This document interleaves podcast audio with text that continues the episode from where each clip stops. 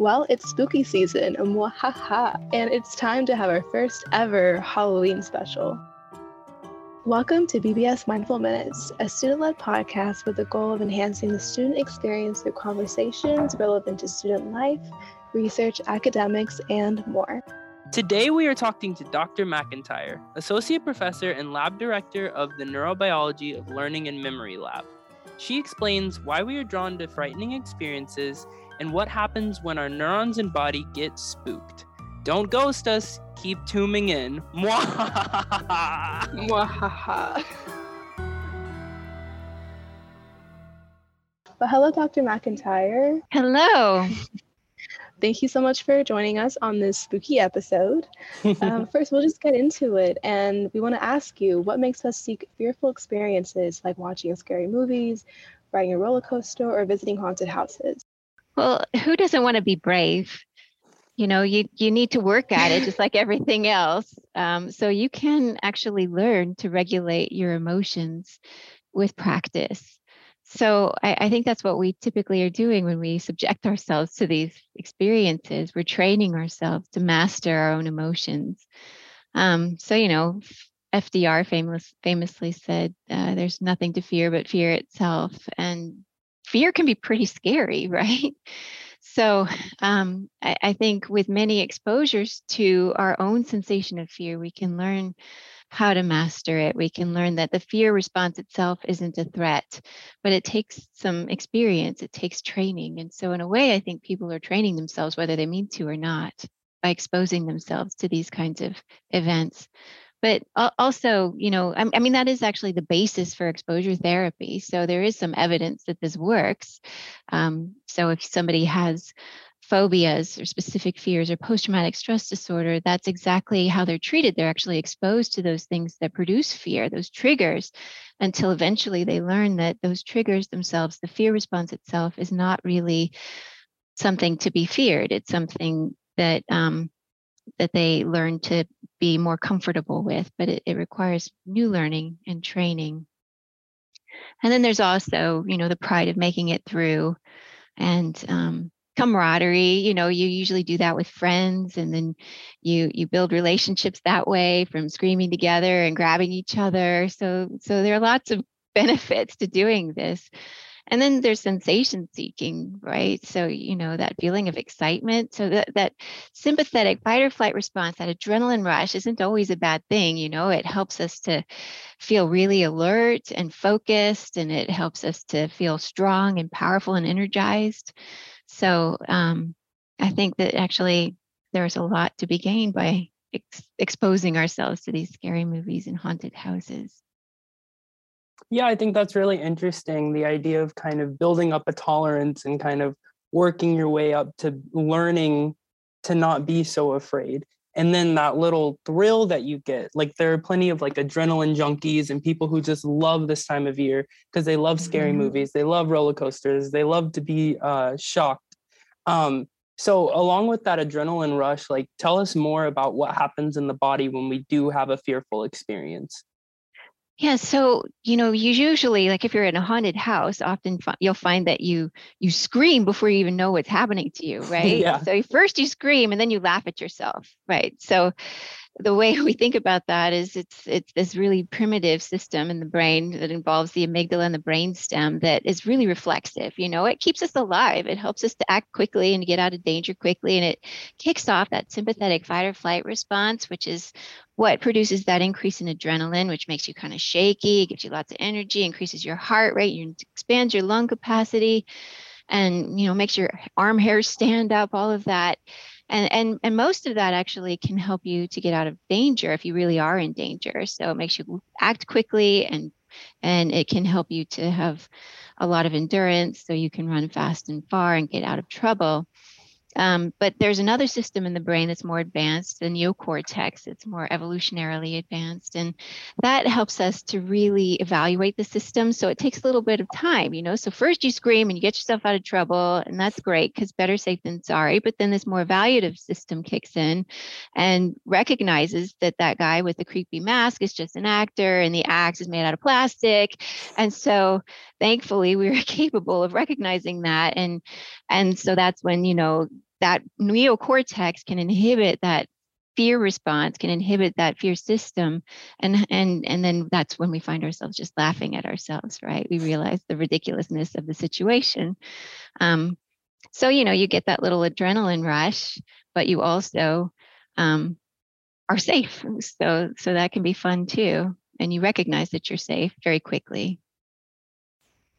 Now that reminds me have you seen the celebrity reactions to haunted houses no. it's quite funny. Um, but basically, as you said, you know, you these celebrities they know that they're going to enter a haunted house.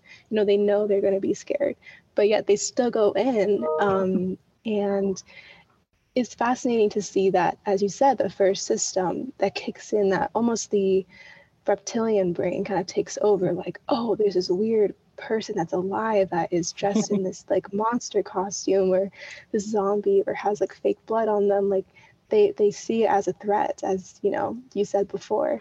But then the neocortex as you said takes over and they're like oh i'm it's so stupid that i'm like scared of this actor that gets paid to have fake blood on them to scare and they just like creepily like hide back in the shadows. It's it's really funny but um so that's really interesting that we see we seek these fearful experiences um, in these really safe contexts. Um, but why are some fearful experiences rewarding in safe contexts and potentially detrimental in threatening contexts?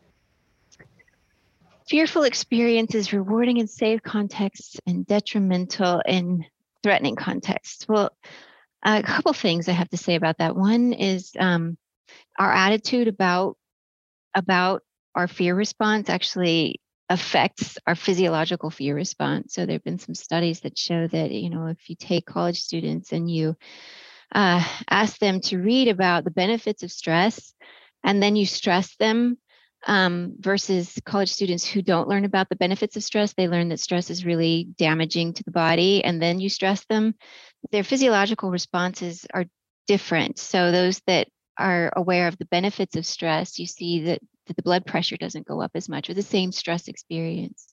So I think that um, it's important to recognize that stress itself isn't necessarily damaging, but it's how we perceive it that can really influence what it does to us. Um, but you know, stress, of course, can be, uh, you know, we talked about how it can be rewarding because you get that adrenaline rush and you feel like you've conquered something and you learn to deal with it better in the future. Um, but it can be uh, detrimental and threatening context when you know, we talk about the fight or flight response, but some people call it the fight, flight, or freeze response. So you know that would be an example of when the fear really is detrimental.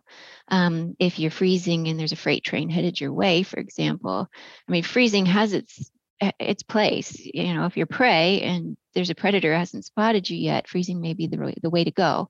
But sometimes the selection of the response is not exactly right and so freezing can be really detrimental in that situation. And you may have had that experience if you're about to give a public you know speak in public and suddenly you can't remember any of the words and you're like a deer in the headlights right? The deer in the headlights is another example of freezing oh, yes. in a detrimental way. Um, so so you know that actually leads to to my interest which is the relationship between fear and memory. Well, that is the perfect transition to this question. Just reminds me that even each response to a fearful experience, whether good or bad. It, it's so personalized. So, could you briefly explain a little bit of, of that perspective as well? So, you mean why do different people respond differently? Some would freeze and some would. Yes, that's perfectly worded. Fight. Yes. mm-hmm. Uh, you know, that's a really good question. In the animal world, it does seem like there's a difference And, in responses, fear responses, where females are more active than males. Males tend to freeze, whereas females do tend to have a more active avoidance response.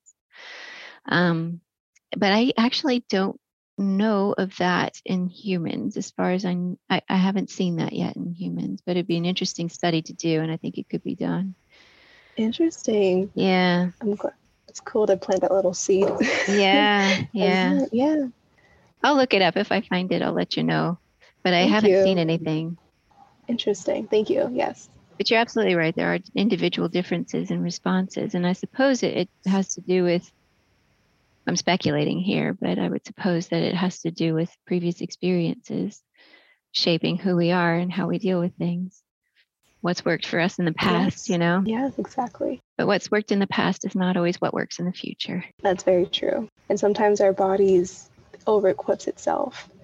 And that's what leads us to over what, what people can say overreact to a fearful experience. So hmm yeah, that makes sense. so far we've been talking about fear in terms of adrenaline seeking or in terms of kind of day-to-day stressors day-to-day fears or fears within safe contexts that we put ourselves in but there's also the type of fear that can be sort of traumatic and lead to disorders like ptsd um, and we know that there's a strong relationship between fear and memory and i know that that's personally what you guys study in your lab so if you could just explain to us what is the connection between fear and memory? Why are they so intimately related? Yeah, that's a great question. And it is one that really interests me and the people in my lab.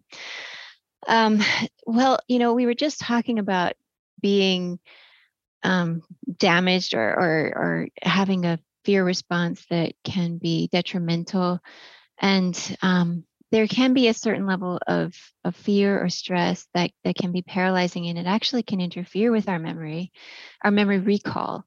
So if you are trying to give uh, a, a speak publicly or take an exam and you're really, really want to do well and you've studied hard and you you think you know everything, but suddenly you find that you can't recall the answers because you're so stressed. These these these things can happen and, and those are other examples of when stress can be debilitating. If it's a certain amount it actually can interfere with our memory retrieval. But the same amount of stress hormones that interferes with memory retrieval remarkably can actually enhance our consolidation of new memories so this makes sense if you think about it because if you like to explore caves and you happen to encounter a bear in one of those caves, you should learn very quickly to avoid that cave. So if you need to have many trials, if you have to rehearse that many times before you learn that that cave is where the bear lives, you're, you're just not going to make it, right? So that's the kind of memory you need to store right away and for the long term. So you don't make that mistake over and over again. Um, so it's beneficial to store these important memories. It's beneficial to our survival. Uh, so that's something that interests us. We can understand pretty easily why we store these memories so quickly and they last a long time and they're generalized, but we don't actually understand very well how that happens. So that's what we're looking at in our lab. What is the physio what is the biological mechanism of that? Awesome. And then that leads me to the next question of I know that fearful memories can be stored stronger for protection, but when that system is kind of hijacked and overexpressed, like in situations like PTSD pathology, how does that trauma then create the PTSD itself in the patient? Yeah, it's not really clear how that trauma produces PTSD. What we know about PTSD is that not everybody who experiences a trauma develops PTSD. So, only a subset of people, up to 30% of people generally who experience a really profound trauma, will develop PTSD. And there's some things that can predispose people to developing PTSD. One is having previous traumas um, can predispose people to developing PTSD from a specific trauma. Um, and another thing that I think is really interesting about people who have PTSD is they show impairments in their ability to um, extinguish conditioned fears. So, what that means is, you know, people can learn to fear things that aren't actually dangerous. Um, so, you know, people who have been to Afghanistan and experienced a roadside bomb uh, may have seen some debris by the side of the road right before the bomb. And after that, they start to be very fearful whenever they they see debris by the side of the road or they smell smoke or they smell gasoline, these kinds of things that aren't inherently dangerous can be triggers and can produce a fear response. That can be treated with exposure based therapy, which we just talked about. So essentially, somebody who has PTSD can be exposed to those things through exposure therapy over and over again until eventually they learn that those things themselves are not hazardous. Um, but we don't really understand what what causes the PTSD. We know a lot about people after they develop PTSD, but it's hard to know if those differences existed before and are the cause, or if those differences happen because of the trauma that led to the PTSD. Well, I know that your lab right now is currently actively exploring those questions. So, um, tell us a little bit about the research your lab does and how you're exploring both the underpinnings of fear disorders like PTSD and anxiety and potential treatments for these disorders. Okay, so we are interested in um, extinction of conditioned fear. So I told you that conditioned fear is associating things that aren't dangerous with a memory, a really traumatic memory. And extinction of conditioned fear is uh, what happens in exposure therapy where you learn those things themselves are not inherently dangerous. So it's new learning and it's called extinction. Um, and for some reason, people who have PTSD show impairments in their ability to extinguish conditioned fear. So even in controlled laboratory studies, you can teach them that when this light is on, you're going to get a little shock on your hand and then and that's fear conditioning. And then you shine the light a bunch of times without the shock and eventually people will stop getting that sweaty palm response in the presence of the light. They shot, stop showing that conditioned fear response. Um, but people with PTSD fail to extinguish that conditioned fear. So that might be why they have PTSD in the first place, but it interferes with progress in exposure therapy, which is designed to teach them extinction of conditioned fear. So we're interested in um, trying to tap into the systems that we know are involved in the enhancement of these emotionally arousing memories. So be, we're trying to use what we've learned about how these emotionally arousing memories are stored in order to help people uh, to build really strong, healthy, happy memories that can compete with those traumatic memories. So, in exposure based therapy, for example, they need to learn something new. And what they learn is based on many repetitions. They're exposed many times to these reminders. And over time, they learn yeah, I've heard that sound of a helicopter a bunch of times and nothing bad happened to anybody. Or I saw that pile of debris a bunch of times and, and no cars exploded. Um, so it's not that they forget what happened, but they just learn this new information and it helps take precedence over the the information that they gained in the trauma. But over time, people tend to relapse. And that could be because what they learn in the therapy is based on repetitions, and those kinds of memories decay if you don't practice them, whereas trauma memories persist. So uh, we're interested in trying to tap into the same mechanisms that help us to store these really robust trauma memories in order to produce these extinction memories that can compete with the trauma memory.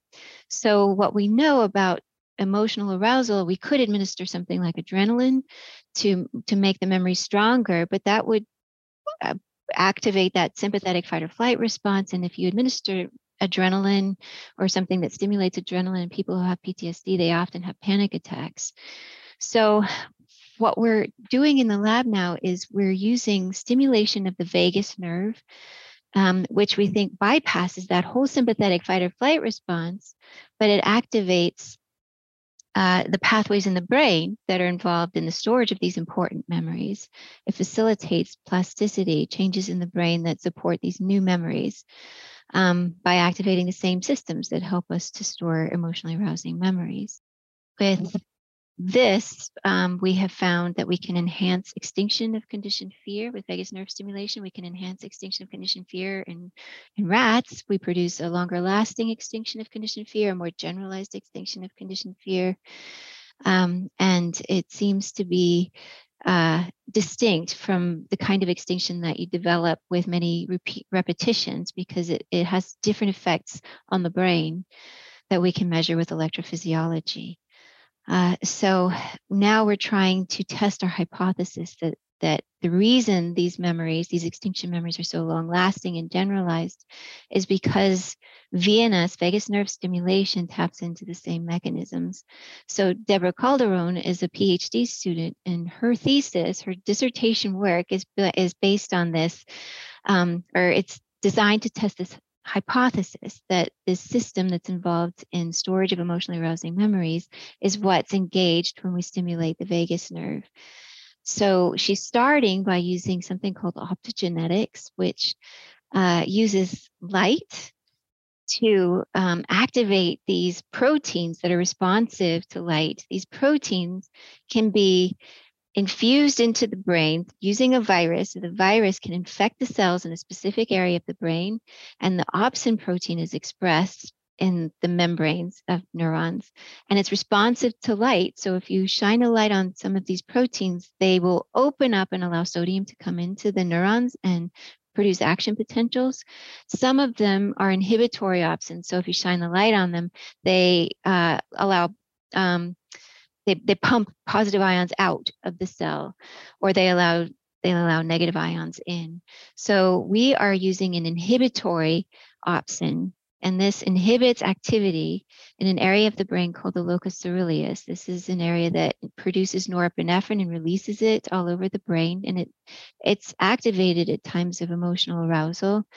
So we're testing the hypothesis that vagus nerve stimulation uh, activates or engages this system in order to facilitate the storage of new memories, these strong emotional like memories that are long lasting and generalized. So using optogenetics, uh, Deborah is she she expresses this inhibitory opsin protein in the locus coeruleus specifically, and then she implants surgically implants an optic fiber. So when she attaches that to a laser, it very briefly can inactivate the locus coeruleus. And what we like about it is that it's so temporally controlled. It's not like lesioning the area and then it's gone and you don't know if that that big old hole in the brain is what's causing the problem or if it's because that area had to be engaged and involved in that process that you're testing exactly, right? So with optogenetics, you can shine the light with a millisecond control. And um, so what Deborah's doing is she's actually administering vagus nerve stimulation to enhance extinction of conditioned fear in rats, but simultaneously inhibiting the locus coeruleus just when she's giving this brief train of vagus nerve stimulation. So the the locus coeruleus is available to the rats. They can learn things, they can learn extinction, but it's just inhibited when she's giving the vagus nerve stimulation. So this is to test whether the locus coeruleus mediates this effect of the vagus nerve. We think it might because people get vagus nerve stimulation for epilepsy and for depression. Um, it's been used in people since 1997, and it was recently approved for treatment of stroke. Uh, and that is thanks to some people here at the university who are working on vagus nerve stimulation and rehabilitation from stroke. But uh, when you lesion the locus coeruleus, the vagus nerve stimulation doesn't prevent seizures anymore. So this implicates the locus coeruleus and vagus nerve stimulation effects. And we already know that the locus coeruleus is important for emotional learning. So Deborah's studies are directly testing whether the locus coeruleus is critically involved in the vagus nerve stimulation enhancement of extinction. Does that make sense? Yes, I am truly fascinated. that is such an important that's this is such important work and um, i read this book called the body keeps the score Oh, you read that? Van der Kolk, yes. Um, Good, good for really you. Vulnerable for a minute, but you know, I've had some traumatic experiences in the past, and and so that helped me understand that it's not that like there's so much there's only so much we can do to rationalize you know our our past experiences oh that's that's not going to happen again or you know maybe that was a stupid response a lot of people are so hard on themselves and um, and because we don't know that actually our body naturally stores all the traumatic experiences into the first system, like what you said before. And so it's really amazing that you are looking into the vagus nerve. Yeah, I, I mean, I'm trying to still wrap my head around it because it's like I did not know this this is happening, especially at our university. This is really fascinating research and I cannot wait to see how many people you help with this research. This kind of to the next question of what inspired you to establish this work um, in the neurobiology of learning and memory lab?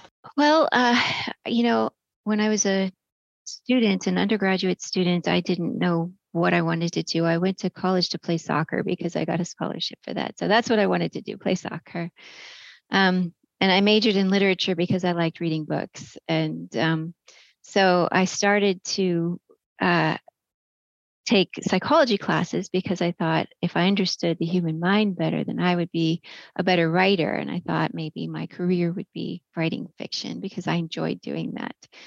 Um, and then as I was taking these psychology courses, well, one of them I had to take was biological psychology. I, I had to take that to get a minor in psychology, and everybody dreaded that class because it was so hard. But I loved it. It really opened doors for me. It answered all of my questions. And simultaneously, I was working. Uh, I had well, I had a summer job every summer. I worked with kids with autism spectrum disorders, and I was just fascinated by their cognition because it just seemed within an individual to be variable. And so I, I really wanted to understand why sometimes they were so alert and present and capable and other times not. Um, so I was fascinated by that to begin with. And some of those questions were addressed in my biological psychology course. And I felt like the tools were available to start asking these questions in biological psychology. And I also had an internship um, at a place called the Center for Mental Health Policy. And my job was to code these interviews with homeless families. And uh, the, the center's mission was to identify the needs of these homeless families.